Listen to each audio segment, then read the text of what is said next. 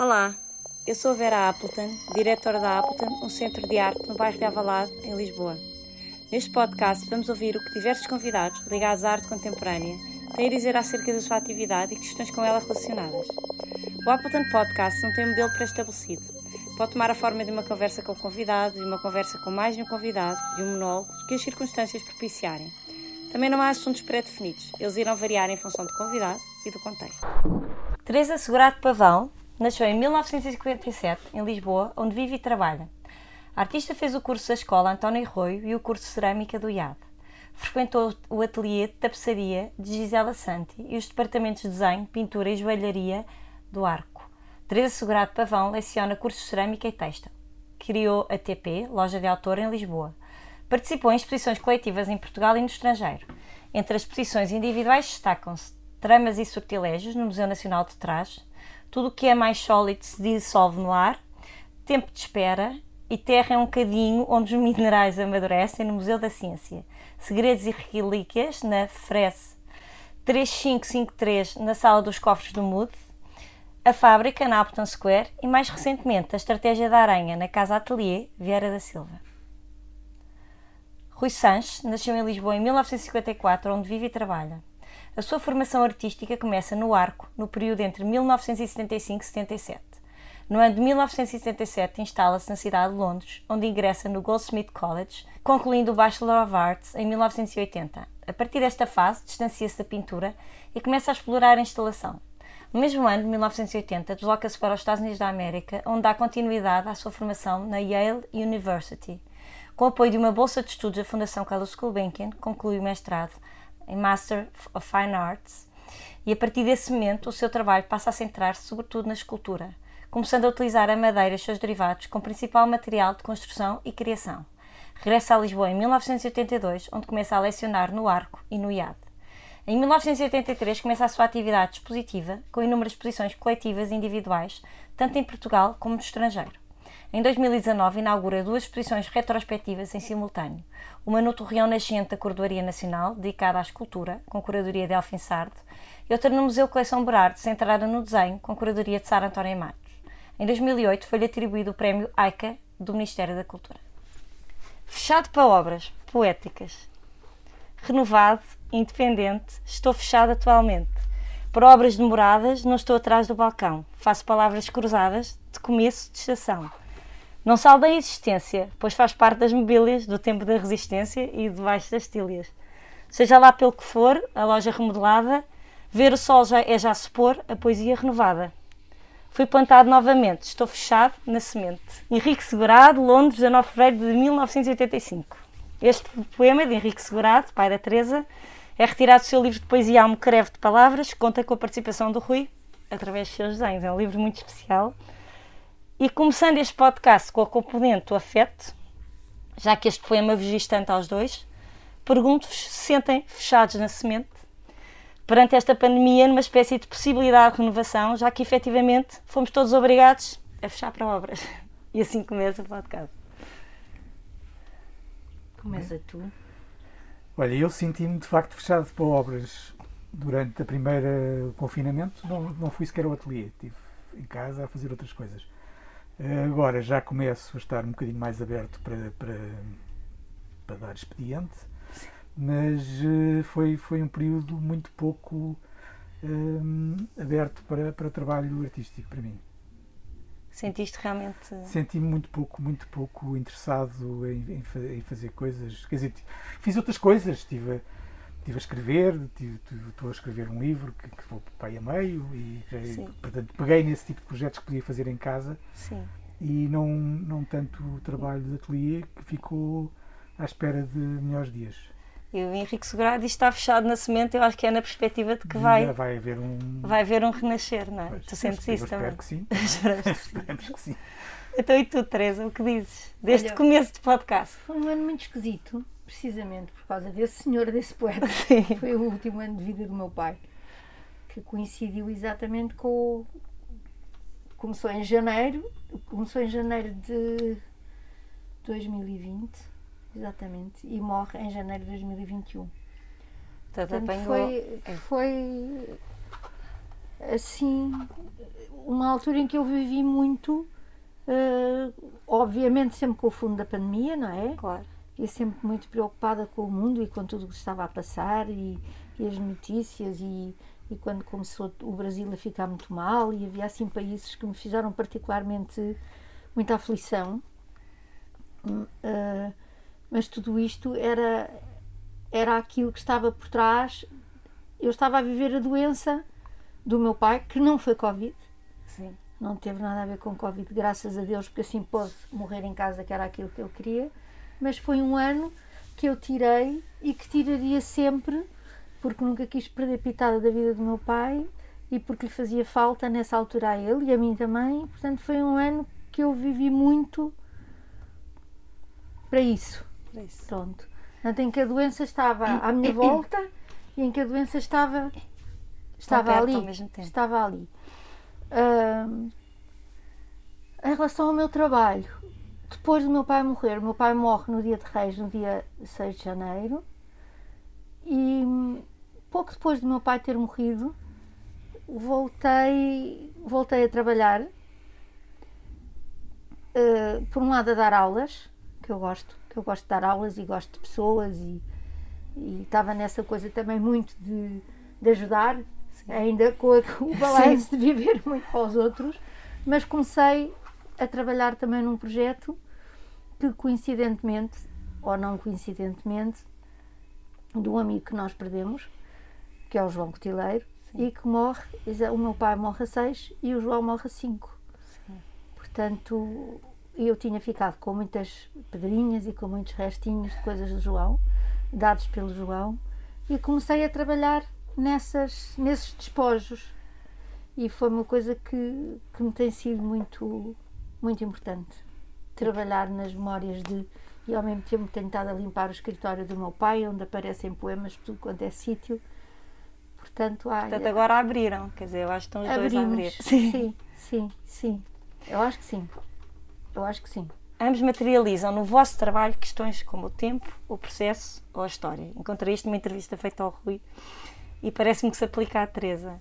Existem pontos em comum na vossa obra que se apresenta formalmente tão diferente? Eu acho que sim, eu acho que sim. Eu acho que Também acho. no caso da Teresa, é, é- é- em termos materiais, é muito óbvio porque ela usa muitas coisas que encontra e que lhe oferecem e, que- e, portanto tem uma história. E no meu caso, trabalho muito a partir da história, e da memória e de- de- do tempo e da maneira como as coisas são percepcionadas a partir do presente para o passado e da maneira como o passado influencia o presente e o futuro. E portanto eu acho que há coisas que são comuns. Acho que sim também. Pois é, a questão da memória, ainda agora a Teresa falou de um, de Sim, um- a questão um da memória, que- a questão da memória tá- eu acho, é muito importante, não é? No, no caso do Rui, obviamente, com tantas E da referências à história da arte, não é? Sim, Nota-se muito isso. No meu caso, muito as referências ahm, que aparecem nos fragmentos e que são memórias de coisas que foram qualquer coisa. até e- cotidiano, não é? Sim, Sim. sim. Eu lido muito com, com coisas do cotidiano, não é? Sim. E no vosso processo de trabalho é inevitável a presença de um e de outro. Consideram que isso acaba por ser inspira- inspirador ou influenciador? Há casos específicos em que a opinião de um foi determinante, como quando, por exemplo, montam uma exposição, ou mesmo numa fase anterior de concepção, quando decidem matéria, forma, eh, no fundo, estando vocês juntos, como é que isso se embranha tudo? Como Olha, é nós temos uma maneira. Nós no Alentejo temos os ateliês Sim, praticamente encostados um ao outro, mas cada um tem o seu espaço. E fazemos uma coisa que é, às vezes ao final do dia, ou nem sempre, às vezes há dias que isso não acontece, visitamos o ateliê um do outro, com a permissão Sim, do outro? do outro, e, e- e falamos sobre o, sobre o trabalho. Sim. Há alturas em que somos muito fechados no trabalho e há alturas em que gostamos de partilhar. Partilhar. Há alturas em que eu peço opiniões, há alturas em que eu não quero ouvir. Sim. O- o- Tens medo da tal influência, não é? Estás ali num não, período. não, não, Não é tenho isso? medo de influenciar. Às, às vezes são coisas que estão tão no início que eu própria não as estou a perceber Ok. e que preciso estar sozinha com elas. Ah, mas às vezes estou assim com uma dúvida e aí é muito bom ter o Rui por perto e perguntar-lhe e explicar-lhe. Mas nunca nenhum de nós é muito, determina, muito determinado nas opiniões que dá em relação ao trabalho do outro, não é? Para não ser intrusivo também. Eu acho que somos muito. Sim, há muito cuidado na- nas opiniões, mas é muito importante, pelo menos eh, este, este processo que nós temos, e e mesmo sem ser no Alentejo, hum, a Teresa é sempre a primeira pessoa a quem eu dou a ler as coisas que escrevo, eu mostro aquilo que faço. Às Sim. vezes, como em Lisboa, pode passar mais tempo sem a Teresa saber o que é que eu estou a fazer no ateliê, mas nunca vou para uma exposição mostrar coisas sem a Teresa ter visto primeiro. Claro, óbvio. Mas sente-se essa Sim, coisa e eu a entre mesma vocês. coisa, completamente. Na- nas montagens, eu às vezes gosto de ouvir a opinião do Rui. Tu nunca gostas. Nas montagens, eu só posso aparecer no fim. Ah, é? Ah, isso é interessante mesmo. É, é. Porquê? Porque eu não gosto muito de opiniões quando estou a fazer a mo- montagem de uma exposição. Das duas, ou é uma coisa completamente da minha responsabilidade e eu assumo a responsabilidade e faço tudo e não quero ouvir opiniões a não ser no fim.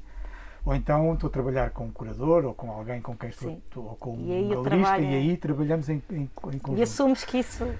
E assumo que isso é suficiente. Sim. Detesto aquela coisa de tudo a mandar bocas e se tirasse Sim. isto e se fizesse aquilo e portanto. que interfere, não- acaba por acaba interferir e pode-te confundir, não é? pode-me confundir. Quando às vezes até já estás perfeitamente decidido Pois. e entra aí um elemento de dúvida que. De repente, ai, se, ai, porquê que não? E não sei o quê. Não, não, Mas não, tu, não. Teresa, tu achas graça a isso? Tu gostas? Depende. Está bem, mas no Depende caso do muito. Rui, não é? Não, eu- no caso do Rui, muitas vezes, ainda ontem tivemos uma reunião numa exposição que eu vou ter e o Rui estava cá embaixo com o meu ateliê por cima da nossa casa. Eu só, Rui, sobe, sobe, sobe, que é para ouvir, que é para ver o que é que tu achas. Pronto. Sobe, sobe, sobe. E, e, e, muito, e isso é importante. Para mim é importante. Depois, na altura da montagem, na, na montagem propriamente dita, geralmente, pronto, já estou com a equipa das pessoas que já estão a trabalhar, etc. Mas apoio. gosto que o Rui apareça ao final do dia. As minhas montagens demoram muito mais tempo que as do Rui. Tu és despachadíssimo nas montagens que eu não sei como é que isso acontece. Já- já Normalmente vai com tudo já tenho pensado. mais ou menos as Eu coisas demoro muito pensadas. tempo. Nas, nas, nas montagens eu demoro muito tempo. Porque eu acho que tu, tu, tu vives mais a montagem no lugar e no momento. É, é. E, E, o não Rui tenho uma capacidade de abstração tão grande em relação à montagem. tem de estar no lugar mesmo. Tem que estar no lugar. E o mesmo. Rui planeia, no fundo, se for preciso, fazes uma maquete do espaço. Sim, e- faço às vezes. O Rui tem uma capacidade de abstração maior. Uhum. E, e eu às vezes só, estando ali. Então agora vamos até ao Alentejo e vou citar outra pessoa. Sempre liguei muito aos aspectos práticos, construtivos, técnicos e funcionais, mas também aos aspectos de ambiente, luz, qualidade dos materiais. Sempre senti a arquitetura como pertencendo ao mundo real, com presença física, sensível, criadora de espaços para serem vividos, cómodos e atraentes. Do conjunto das obras que fiz, destaco uma recente pela simplicidade do aspecto construtivo do local e do conjunto de fatores que permitiram a sua realização. Para além do arquiteto, uma obra para ser boa necessita de duas coisas fundamentais: um cliente esclarecido e um bom construtor para materializar o que está projetado. Estou-me a referir à casa em Taipa, no Alentejo, feita em 2005-2006, para a Teresa Pavão e Rui Sanches e construída pela empresa construtora Petão e Taipa de Serpa, Francisco Seixas. O entendimento perfeito com o cliente, a muito boa execução da obra e o local da construção de uma grande beleza fazem desta casa, para mim, um acontecimento arquitetónico muito especial e gratificante. E estou a ler-vos uma parte do testemunho do arquiteto Bartolomeu Costa Cabral, quando foi homenageado pela Ordem dos Arquitetos em 2011. Falem-nos um pouco deste vosso lugar, deste ateliê que é dos dois, já falaram há bocado um bocadinho, onde vivem parte do ano e que é tão especial. E numa abordagem mais racional, de que forma a natureza e a presença da paisagem interfere no vosso trabalho? É motor de criação ou objeto de estudo? Objeto de estudo não direi que seja. Eu acho que não sinto que seja um objeto de estudo. Eu acho que é muito. aqui- Aquilo é, tu- é tudo muito forte. Se há vento, há vento, se há calor, há calor, se há chuva, há chuva, se há trevoada, há trevoada. Se... Tudo muito intenso. É tudo muito intenso. Eu senti muito isso uma vez que morreu uma ovelha. Quando houve uma altura que havia, que tá- havia um pastor e, e morreu uma ovelha. E era verão. E havia um cheiro hum, a um corpo morto por tudo quanto era sítio. E, e, e eu senti mesmo. No Alentejo é tudo muito forte Naquele lugar, naquele, naquele lugar que é o lugar no fundo que, tu que nós conheces, habitamos, sim. não é? E, e tu sentes as coisas, é tudo muito forte. Se estás triste, podes ficar mais triste. Estás bem, estás bem. É um, é um lado. é- tudo aquilo é muito, muito intenso. É muito intenso. É um sítio muito intenso. Eu sinto que é, que é muito bom para a, criativ- para a minha criatividade, é muito importante, porque há uma intensidade muito grande. Portanto, eu consigo criar muito bem ali, porque consigo estar inteira ali. Porque a intensidade no fundo é o que mais interessa, para o bem É. e para o mal, não é? É, no ato, é, no ato é. de criação, Sentes, sentes. sentir é o que interessa, não é? É Seja que mal, interessa. bom, Sentir é o que interessa. E ali sentes, realmente sentes. Eu tinha uma ideia muito romântica do, do- do que era viver no campo. Nunca tinha vivido no campo, fui sempre muito urbano, sempre, nunca, nunca vivi fora de Lisboa, fora de Londres, fora de cidades grandes. E, e tinha assim uma ideia muito romântica, que ia para lá e depois se calhar punha-me a fazer jardinagem, assim umas Sim. coisas. tal. Nunca fiz jardinagem, coisa Faz nenhuma. nada. Mas por outro lado, eh, a, a coisa de viver num sítio onde tenho uma paisagem eh, muito, muito intensa, como a Teresa diz, à nossa volta e não vês praticamente viva alma, não vês praticamente outras pessoas, a não ser árvores e plantas e animais e não sei o quê. E foi, foi, muito, foi muito estimulante para o meu trabalho. Eu fiz, uma, uma- fiz e continuo a fazer desenhos e pinturas. e até coisas. fizeste uma exposição, não Fiz uma foi? exposição de pintura baseada na, no Alentejo, chamado Suíte Alentejana, que tinha que ver com essa, com essa relação com a paisagem hum, e que é uma relação, obviamente, que tem tratada à minha maneira, não é? A paisagem, não a paisagem, não, não tive a pintar d'après le motif, Sim. assim, pelo, no campo, mas a paisagem como, como um entendimento do espaço, que sempre foi uma coisa que me interessou, só que interessava-me o espaço urbano e o espaço arquitetónico, o espaço interior, e passei a interessar-me muito também pelo espaço topográfico, eh, paisagístico. Isso tem sido muito bom. E apesar de eu ter o ateliê muito pouco virado para fora, ao contrário da Teresa, que tem uma janela no ateliê, Sim. que quer ver a vista e quer ver o, campo, o meu ateliê é muito buraco, fechado. Sim. Tem uma janela só grande, Sim. de resto está tudo muito fechado. Porque eu não gosto assim de ver a paisagem, estar a olhar para a paisagem Diretamente, diretamente e distrair-me quando estou a trabalhar. Mas essa relação entre o interior e o exterior e com a paisagem exterior foi, foi muito produtiva e tem sido muito produtiva no meu trabalho, sobretudo a nível do desenho. E para vocês, realmente, aquele tempo que ali passam é fundamental. É. Tornou-se fundamental na vossa É. vida. No ano passado não, não tivemos, Sim.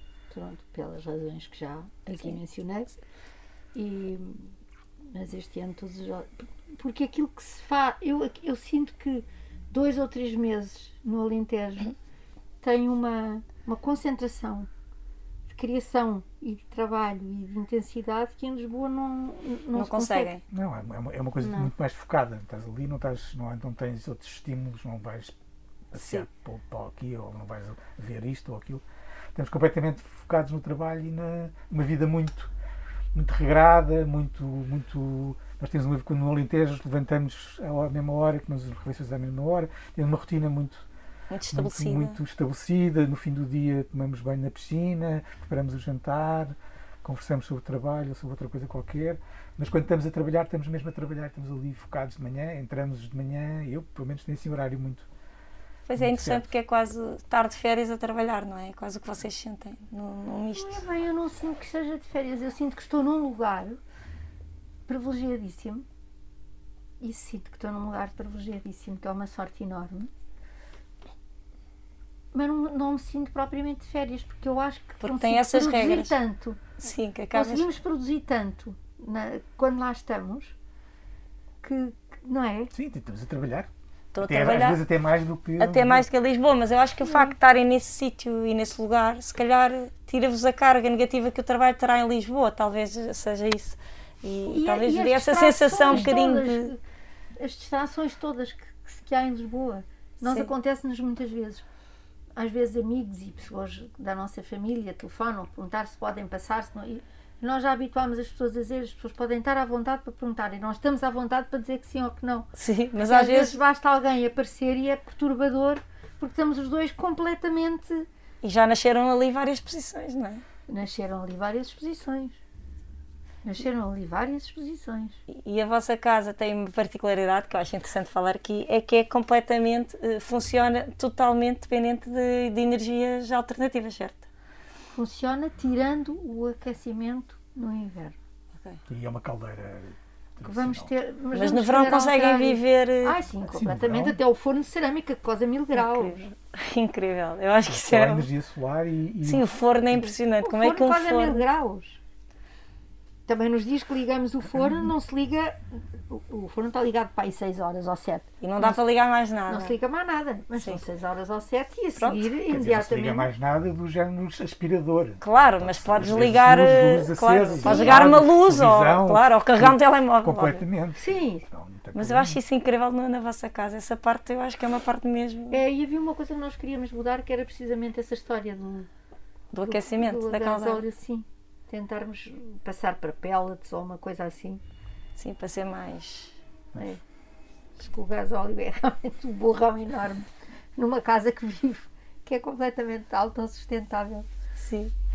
E gostava agora que me falassem um pouco mais, já falaram da importância dos materiais, da matéria-prima na vossa obra, porque eu acho que é muito importante nos dois casos. Eu acho que é um ponto em comum realmente. São trabalhos muito influenciados por essa componente. Parece mesmo que isso vai definindo um caminho quando olhamos assim para uma espécie de cronologia do vosso trabalho. Hum, vai sendo datado quase pelos materiais que vocês vão usando. Faz sentido o que eu, que eu vos estou a dizer? Eu acho que sim, são trabalhos, tanto no meu caso como no Rui, muito ligados à manualidade, não é? Sim. Claro que falo da parte mais escultórica no Rui, não é? Muito ligados à manualidade.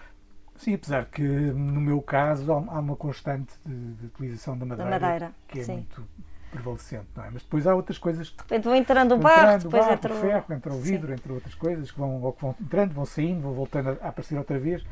Não há assim, eh, assim a coisa mais.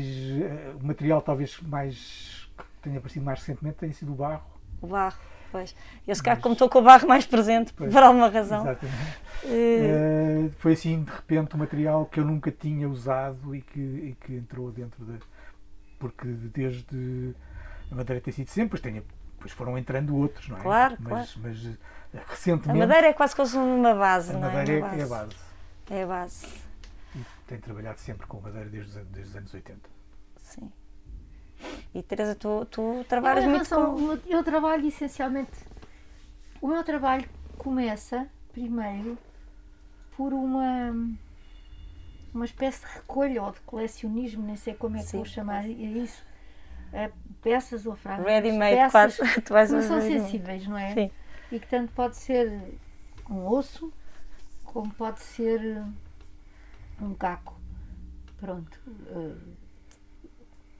Tu tens histórias incríveis à volta Colheres. das tuas exposições. Sim. sei lá, pronto. As coisas podem. E eu vou acumulando essas peças que muitas vezes ficam no ateliê. E nem sabes que uso lhe vais dar. Eu não sei que uso, nem me preocupo. Ok. Muitas vezes eles vêm parar à mão e imediatamente têm um uso. É raro isso acontecer. Outras vezes eles ficam e ficam e ficam, até que há um dia que eu preciso de uma peça, ou estou a pensar nessa peça, que é a peça que eu quero integrar, e a peça entra. Eu tinha estas peças do João Cotileiro, que é pai há 5 anos, sim. e estou também, tenho um projeto também que vai ser no Convento dos Capuchos com os marfins que cobrem um, que cobriam um piano do Sim. Teatro São Carlos que foi para afinar na Valentim de Carvalho. Marfins esses que me, vieram- que me chegaram à mão através da, da, da Maria Novo Franco. E, e o Valentim de Carvalho, o era como se fosse o meu segundo pai, porque Sim, era, era amigo grande pai. ami- amicíssimo, irmão, amigo irmão do meu pai. E, e essas peças ficaram comigo ainda bastante tempo, dentro do envelope Sim. do envelope escrito à mão, já com a tinta que quase não se vê. E, e depois houve um dia que eu. Foi no Alentejo. Essas peças surgiram no Alentejo. Eu lembro de tu falares disso no Foi um- Alentejo. foi Falares num dessa verão. é? Foi um verão que, que, que eu fiz essa. São pai, que é umas 30 e tal peças, ainda não as contei. São lindas. Eu já as vi, já tive o privilégio de as ver. E elas vão ser, vão ser expostas agora em, ou, ao final de setembro ou outubro. Mas estiveram comigo bastante tempo. No meu trabalho começa sempre por essa recolha, por essa acumulação de coisas. Sim. tudo muito organizado em caixas, que eu sou organizada, tudo muito. e depois de repente a peça salta ou as peças saltam e, e sai qualquer coisa dali. Ou integrada no barro branco ou integrada na, no têxtil através de, de ataduras e de. Pois, e de são as tuas têxteis. grandes. Lá está, assim, como a base para o Rui e a madeira, a tua base Eu é o têxtil e a cerâmica. É. Que não são assim tão diferentes, porque qualquer uma delas tem- obviamente são diferentes, mas há um Sim. lado parecido que é a manualidade, que é serem são materiais Maleáveis. obedientes, maleáveis, são materiais obedientes. Sim. Eu, eu, tentei fazer joalharia, também foi numa altura um bocadinho difícil da minha vida, que eu não estava também assim tão, tão focada, mas afligia-me imenso o uso sempre de pinças e de instrumentos para conseguir chegar às coisas. Gostas de, A matéria não. gostas de não tocar a tocas. mão. É. Agora vou fazer uma pergunta para a Teresa, depois uma para o Rui. Gostava que nos falasse especificamente de como foi pensar e concretizar a exposição na Sala dos Cofres do MUD. Pego nesta exposição porque resolvi pegar nesta exposição. Foi um projeto de site específico, absolutamente marcante para todos que por lá passaram, unânime. E o espaço era extraordinário, as tuas peças pareciam ter existido sempre ali. Foi, era assim uma sintonia total, não era, Olha, Teresa? essa, Essa essa, exposição é muito especial, não é? essa exposição foi muito especial por uma razão. Por muitas razões. Primeiro porque eu fiquei muito vaidosa com o resultado. Sim, Fiquei e com razão. contente, Fiquei muito contente. Eu, fui eu que fiz isto tudo. Ele veio tanta gente lá, eu acho que foi a exposição que ele veio mais gente. Tu levaste gente e gente. Mas eu estava tão contente, acho que, acho que resultou muito bem. Foi perfeita. Mas foi, foi, foi, foi a única exposição que eu me lembro, talvez eh, não esteja a ser completamente lúcida, mas foi a, a primeira e a única exposição, penso eu, em que eu me fiz convidada. Porque, de uma maneira geral, tenho tido a sorte das pessoas me convidarem para os, para os espaços. Sim. Que eu gosto muito de entrar nos, no- nos espaços. Sim.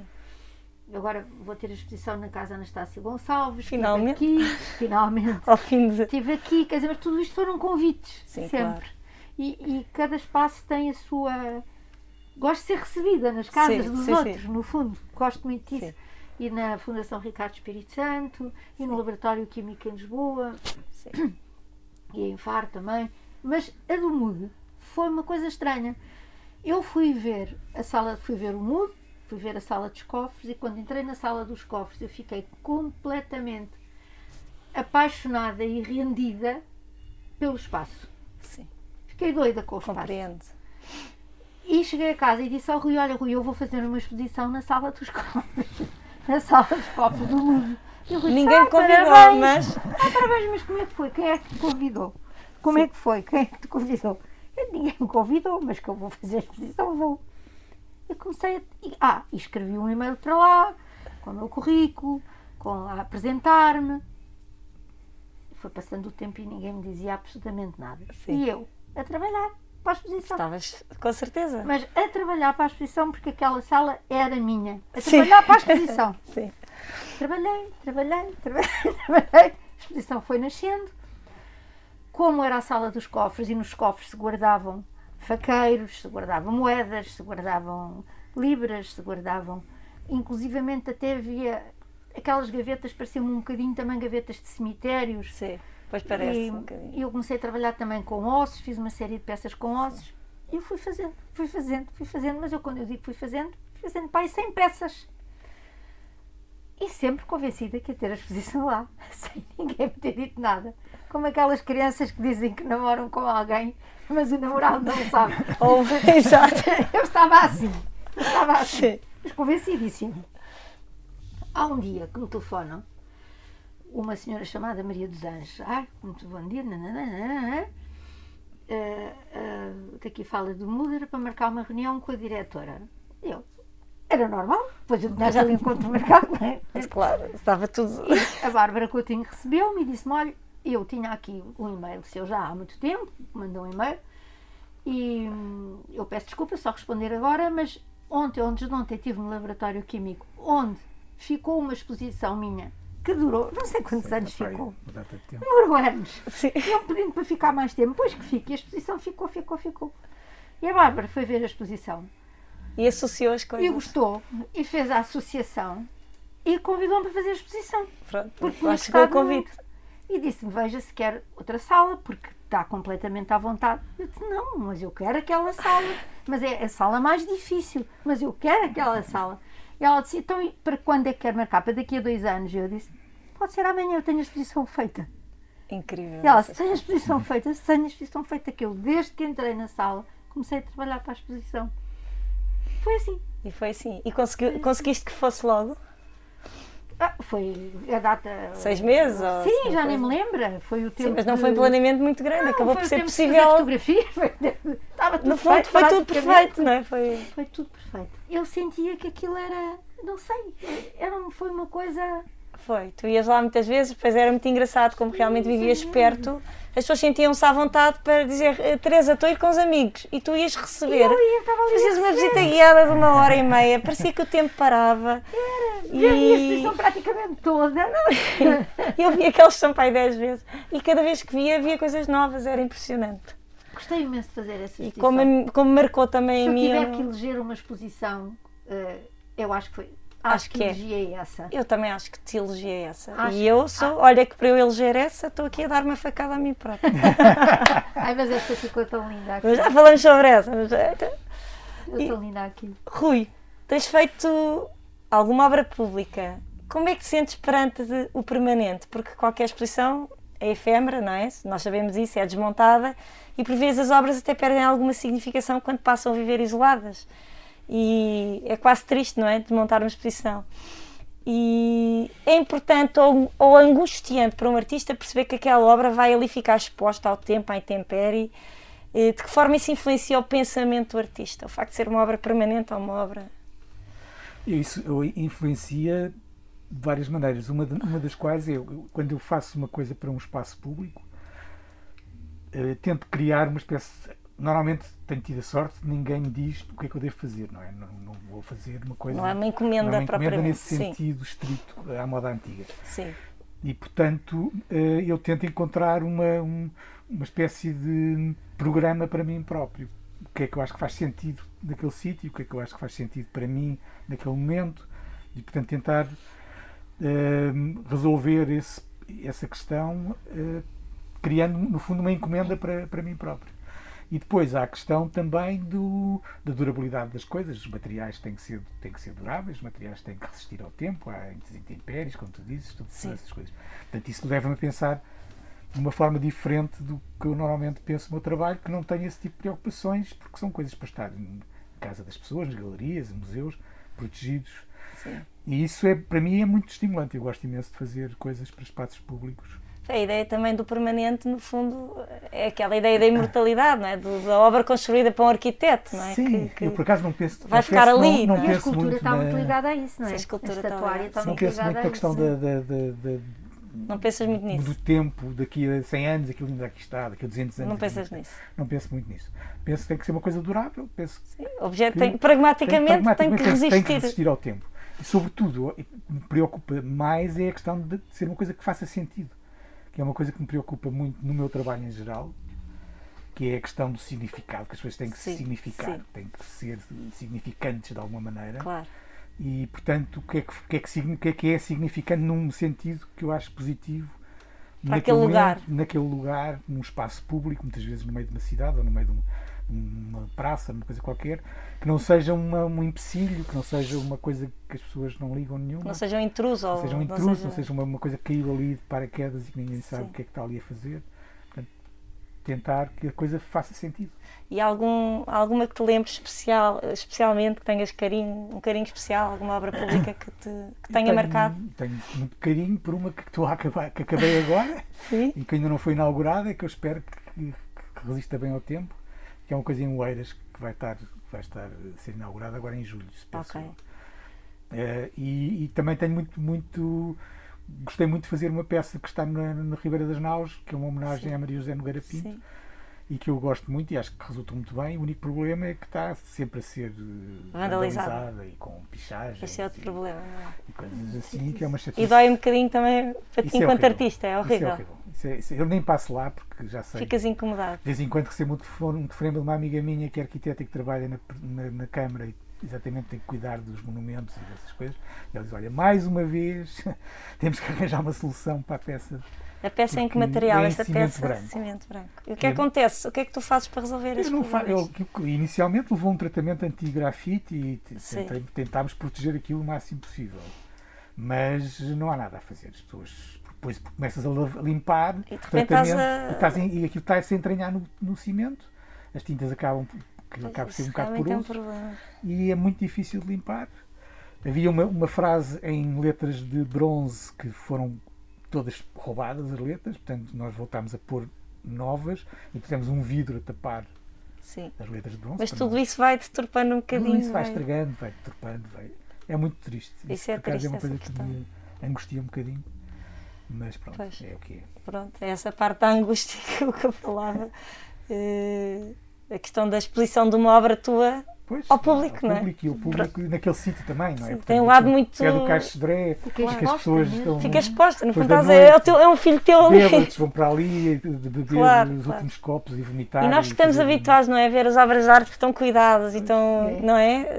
É de repente quase. espaço público é uma. É um contraste muito é grande. horrível. Aquela escultura, por exemplo, que está no, no Palácio Quintela, do Essa de Queiroz, Sim. que era tão bonita. Agora está uma coisa, um mamarrasto de bronze. Tiraram a senhora que era em pedra, que era Pois claro. leve, bonita e não sei o quê, por uma peça em bronze que estava pa- sempre a ser partida. E, Sim, e partida vês em- esculturas de repente no meio de Lisboa com um cubo de vidro à volta e tu dizes isto faz algum sentido? Claro, Quer é dizer, uma estupidez. é tudo É. estranho. Sim. Bom, agora falando de um outro lado da vossa vida, ambos dão aulas, são professores, transmitem os vossos conhecimentos e a vossa prática artística a alunos bem diversificados. O Rui chegou a participar na exposição Professores no CAM da Fundação Gulbenkian, que apresentava o trabalho de oito artistas, foram os mais votados por uma amostragem de jovens artistas, como tendo sido um dos professores mais marcantes na sua formação. Isto é verdade, Rui, não é? Diz que sim. Isto é incrível. Eu acho que isto é um elogio gigante. Qual a importância do ensino na vossa vida? Na minha vida é muito, é muito grande. Eu não consigo dissociar o meu trabalho como artista do meu trabalho como professor. Eu acho que as duas coisas estão muito ligadas. Eu sempre dei aulas desde que acabei de estudar. Tive a sorte de voltar para Portugal em 1982 e ser logo convidado para ir dar aulas no arco. arco, Portanto, sim. comecei logo a dar aulas. Foi assim, uma tirar sem, para fora de pé, sem saber o que é que ia fazer, porque deve ter sido péssimo professor nesses primeiros anos. Mas pronto, foi. Mas foste, tu eras muito fui- novo, tinhas 20 e... 28 anos. 28 anos, exato. Estive a ver essa tua vida. E, mas depois, desde aí, fui sempre, dei sempre aulas, ou no Arco, ou no Algarve, ou em casa, ou, ou aqui, ou assim. Sim. Dei cursos em vários sítios e gosto imenso. É uma coisa que me dá imenso prazer estar em contato com pessoas mais novas, perceber como é que as pessoas reagem àquilo que eu digo e me obrigar a estar constantemente a, Em atualização. atualização e a pensar no- nas- nas- naquilo que vou dizer no- e a refazer os programas das cadeiras e não sei o quê. Dá-me muito gozo, eu gosto imenso de estudar e de ler e, e, portanto é uma coisa que me diverte muito também. Teresa? E para ti? Para mim, é, há um lado diferente nisto, que é as aulas de cerâmica e a tapeçaria também. Muitas vezes estão ligadas a, a maneiras de passar o tempo, a pessoas que estão deprimidas e que. Um bocadinho a terapia pela arte. Ou seja, a Teresa é psicoterapeuta Mas é pela verdade. arte. Mas é mesmo. Mas é. Mas é. Estou-me a rir, mas isto é sério. É verdade. Isto é um assunto sério, eu juro que é. Eu gosto muito de passar o que ensino, gosto muito de passar aquilo que sei de cerâmica, de têxtil, gosto muito de resolver os problemas que, que os trabalhos todos levantam, não é? Os trabalhos à partida são todos diferentes e levantam problemas diferentes, mas o que eu me interessa essencialmente nas aulas são as pessoas. Porque eu sou muito curiosa em relação às pessoas e eu gosto de pessoas. É o que eu gosto mais na vida, é pessoas. Sim. Há pessoas que dizem que adoram animais, outras Exato. que adoram árvores, outras que adoram não sei o quê. Eu, Tu gostas de pessoas. eu gosto de pessoas. E ali aparecem-me realmente pessoas. Sim. E elas devem perceber que são uma matéria que eu gosto. então, o que acontece é que muitas vezes acabo, tenho, muito, tenho ficado amiga de muitas, muitos alunos, mesmo. Tenho uma grande, grande, pelo menos uma grande, grande amiga que começou por ser minha aluna, e é uma senhora que tem idade para ser minha mãe, tem exatamente a idade da minha mãe. E, e outras que fiquei, não tanto como dessa, mas que também fiquei bastante amiga. E outras para quem eu fui uma referência e fazem muitos elogios e eu recebo muito carinho das pessoas também. Sim. E essa parte é uma parte que me toca imenso e sinto. Isso cá que é quase uma espécie de, de boost para ti, não é? De, de é, muito, é muito importante. energizante. E não é muito importante porque eu às vezes estou com os objetos, com os fragmentos, com os cacos, com seja o que for, mas estou a trabalhar sozinha e gosto e adoro, adoro gosto imenso de estar. A, é a parte que eu gosto mais, não é das exposições, é a parte que eu gosto mais, é a parte da ateliê, Claro, não é? A da parte, criação. a Claro. parte da criação é, é, é, é a parte mais. mais Estimulante para mais ti. estimulante, mais, e onde a pessoa curte mais, não é? Sim. Onde- Pronto. E quando eu estou a, a- a dar aulas é exatamente a outra parte. E é em que eu sinto que o meu trabalho tem utilidade. Porque eu muitas vezes questiono-me, será que isto tudo que eu estou a fazer serve para alguma coisa? Sim. Eu penso muito isso em Sim. relação ao meu trabalho. Mas isto serve para alguma coisa? Isto agora fiz isto tudo, isto serve para alguma coisa? Ah, qual é a utilidade disto, não é? É mais uma coisa que fica aqui, isto é, É mais um objeto. é mais um objeto. Para- para- será que isto. Sim. Tenho muitas dúvidas em relação a, a isso. E com as pessoas eu não tenho. Porque realmente elas saem de lá muito satisfeitas. Sim. e estás a passar conhecimento. Há pessoas que saem dali a saber mexer Saem naqueles lá e descobrem materiais. mundos, não é? Descobrem Claro, mundos, sentem-se inspiradas. Podem, Claro. podem Há esse, há esse lado humano Há que esse para lado ti é muito importante. que é muito importante para mim e em que eu sinto que eu aí não questiono a minha utilidade, Ok, a utilidade do meu trabalho. sim. É sabido que os dois têm profundo interesse pela história e teoria da arte. E agora, Rui, queres falar-nos um bocadinho mais deste teu projeto que tens em mão, do livro que estás a escrever, sobre o que é que é, ou podes falar? Posso falar à vontade? É um projeto que se chama exatamente A Luta pelo Significado, é o título provisório do, do livro, que provavelmente vai ficar definitivo, que eu gosto do título. Eu gosto do título também, parece-me bem. E que é assim, uma espécie de histórias de vários momentos ao longo do século XX, desde o final do século XIX até ao final do século XX, normalmente com uma dupla de artistas ou com um artista. Que, há um caso só que é um artista, que é o primeiro de todos, que é o Rodin. Depois, a partir daí, são quase sempre duplas, dois pares de artistas, e que são artistas por quem eu tenho especial interesse, e que eu acho que, dentro de uma, de uma perspectiva da, da história da arte do século XX, há momentos em que eles foram particularmente inovadores, por uma razão ou outra. E, e o que eu faço é tentar contar essa, essa, esse momento, essa, essa história. Provavelmente outra pessoa achará que, por exemplo, o Picasso foi muito mais interessante noutra época Sim. que não aquela de que eu estou Sim, a falar. mas Mas, aí é uma o teu visão- cunho, aí é a tua é uma visão. visão completamente pessoal. pessoal, pessoal, e, e, e é- são as coisas também que me interessam a mim. Claro, E, e pronto, isso portanto, é assumido. e é, e é uma coisa que vai até, até ao final dos anos 80, Sim. princípio dos anos Ok. 90. Depois, a partir daí, eu faço uma espécie de pós-fácil em que explico porque é que acaba ali e pronto. E está a acabar? Tá- Não, não, está tá, um bocadinho mais de meio, talvez. Estou Ok. a chegar aos anos. Estou nos anos 60. Ok. E está-te a dar imenso gozo. Tá, eu, eu, não, eu tenho dificuldade em escrever. Eu escrevo com, com custo, portanto, é Sim. tudo um bocadinho. Não sai assim. em esfor- não sai fluentemente. Sim, sim. Tenho sempre um certo esforço. Mas gosto, e sobretudo gosto porque tenho que estar outra vez a ler coisas que já não li há muito tempo, a pensar outra vez em artistas que já tinham. que já não te lembravas não, há não, lembrava, não, tempo, não estou assim tão, tão enfocado. Sim. Portanto, isso tem sido, tem sido divertido. Passo mais tempo a ler do que a escrever. Sim. E depois, quando escrevo, também, pronto. Teresa, eu sei que estás agora a trabalhar em colaboração com o Mário Lavinhas. Está a ser interessante para ti colaborar. Esta colaboração está a ser interessante Sim, para ti. É interessante trabalhar com os artistas? Para mim, nesta altura, está a ser muito interessante. Este projeto especificamente está a ser muito interessante. É a tal história do piano, que eu piano. já falei. Sim. E, e eu tinha pensado sempre que gostava que isso fosse um trabalho em colaboração com, com, com um pianista, com alguém ligado ao piano. E depois apareceu o Mário, precisamente porque o Mário musicou um fado do meu pai para o, para o Camané Sim. e apareceu o Mário e também temos amigos comuns e apareceu o Mário e, e pronto, e- estou a gostar imenso.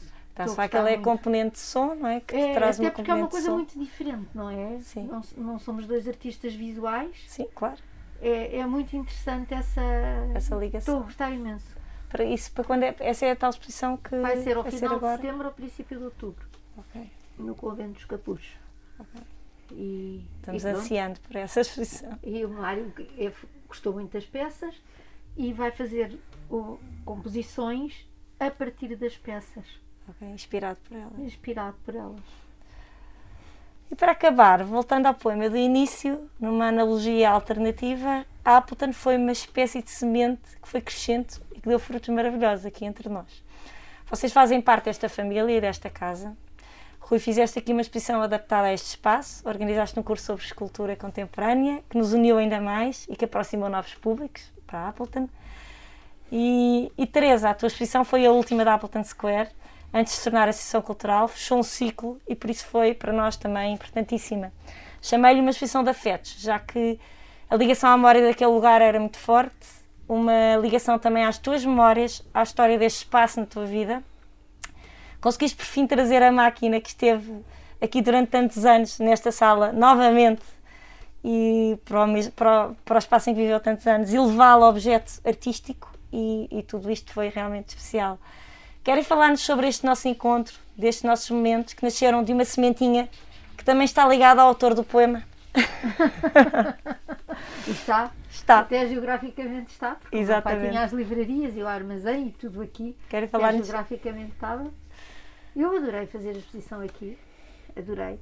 Lembro-me muito bem, tinha muitas memórias de vir aqui e, de- e de- e tive muitas memórias quando o espaço fechou, Sim. fiquei com, até com mobílias e coisas que foi na altura que eu abri a loja, portanto as coisas saíram daqui e eu fiquei com a loja mobilada, com mesas, com tampos de mármore e com expositores onde estavam fios e fiquei com muitos fios e ainda hoje estou a trabalhar com esses fios. E Ainda hoje, exato. ainda hoje estou a trabalhar Aqueles que eu ainda vi aqui, eu também ainda visitei a fábrica, que era uma coisa maravilhosa, não é? Funcionar. foi tenho pena que a dona Lucinda não tenha vindo ver a, a exposição, A exposição. que era quem me guardava os fios todos e, e depois adorei a experiência aqui foi, é- foi muito engraçado ter vivido o espaço de uma maneira e depois ter vivido de outra, não é? E começou por ser uma espécie de, de- de sítio onde eu recolhia materiais e depois foi um espaço que eu me despedi com muita pena E de repente E depois- renasceu. é um espaço que renasce de uma maneira fantástica aberto a muita coisa E tu voltas, não é uma e ironia? é, é muito engraçado e ao contrário do que eu sentia porque eu fazia muita aflição a, a, a maneira como as mulheres trabalhavam aqui Sim. porque eles Era eram, eles eram terríveis e elas eh, tinham medo, trabalhavam. Depois foi muito engraçado chegar aqui e ser um espaço de liberdade, de criação e onde o tiar ganhou assim uma luz, não é? Sim. Voltou ao seu lugar voltou original, ao seu lugar e não era aquela coisa pesada, de- opressiva. opressiva aquele Passou a ser um- passou- era, Um objeto bonito de se Sim, apreciar. Era uma, era uma, Porque vocês uma nem, estátua, nem era dava um- para olhar para os era teatros, não é? imagem, era Claro. uma estátua, era uma. não sei. Eu senti muito isso nesse, no teatro. E depois as peças que estavam na parede pareciam que tinham saltado dali, que tinham Sim. ido para. Eu adorei fazer a exposição aqui. E depois foi muito engraçado porque antes de vos conhecer, conheci os pais da Teresa, não é? Que vinham aqui regularmente visitar, estavam geograficamente Foi a próximos. última exposição em que os meus pais vi, em que o meu pai conseguiu vir e em que vieram os dois juntos. Foi Sim. essa, foi. Foi. Mas eles falavam de ti. Em 2007, quando eu abri o espaço, foram das primeiras pessoas que vieram visitar. E falavam muito de ti, que eu tinha que te conhecer e tal. Mas o que é engraçado é que, entretanto, eu acho que conheci o Rui antes de conhecer e convidei o Rui.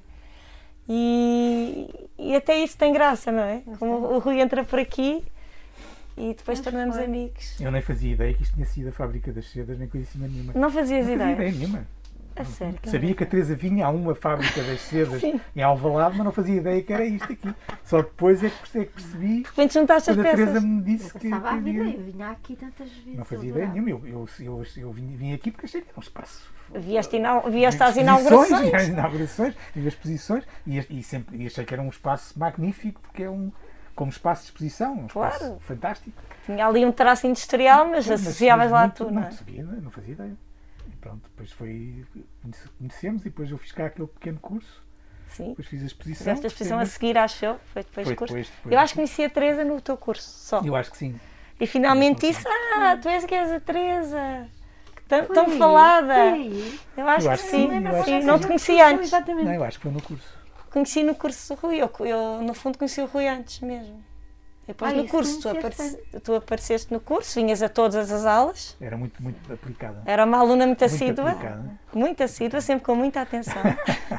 E havia uns pãezinhos que a tua mãe arranjava, tu um querida. Ai, a minha mãe fazia parte dos cursos, não é? Ai, completamente. A minha mãe era a parte da, da sopa quente. Ai, era uma delícia, porque já era ao final. O coffee break era ótimo, Eram uns pãezinhos Os cursos eram enfarinhados, uns enfarinhados. Sim, Eram os os enfarinhados. chamavam-se os pães. Eram os enfarinhados, depois uma sopa quentinha que tínhamos num termo, um chazinho. Ai, era Chazinho, tão bom. exatamente. E as pessoas adoravam, porque havia este ambiente. Eram ambiente esses cursos, do. Sarmento de Matos. Nunca Fizemos... mais fizeram cursos desses? Não, agora parou. Mas estamos com vontade de, voltar. Os cursos agora têm que se, têm, têm que dar tudo. Ah, não, então com Covid Não, tá se esquece. Mas antes disso, eu acho que com a morte da minha mãe, a morte da minha mãe quebrou um bocadinho. Essa eh, coisa. Era alma, eu acho que a minha mãe era realmente a alma dos cursos. Engraçado, não é? Engraçado, estava por trás, não era muito discreta, mas estava por trás. E desaparecendo a minha mãe, eu acho que ficou assim uma certa nostalgia à volta de. Sim. Quase que era triste fazer um curso sem a Sem ter. ela. Mas acho que estamos em fase, acabando esta pandemia, eh, apetece-nos voltar a, a introduzir essa componente não é, de formação e É, que é tão boa portanto, também, não é? que é tão boa. E pronto, e foi que eu conheci a Teresa e depois foi nascendo também a nossa amizade. E que amizade. E, e que amizade. e que amizade. Obrigada por terem vindo em tempos assim meio complicados. Muito obrigada mesmo. Foi um prazer ter-vos no podcast da. Obrigada.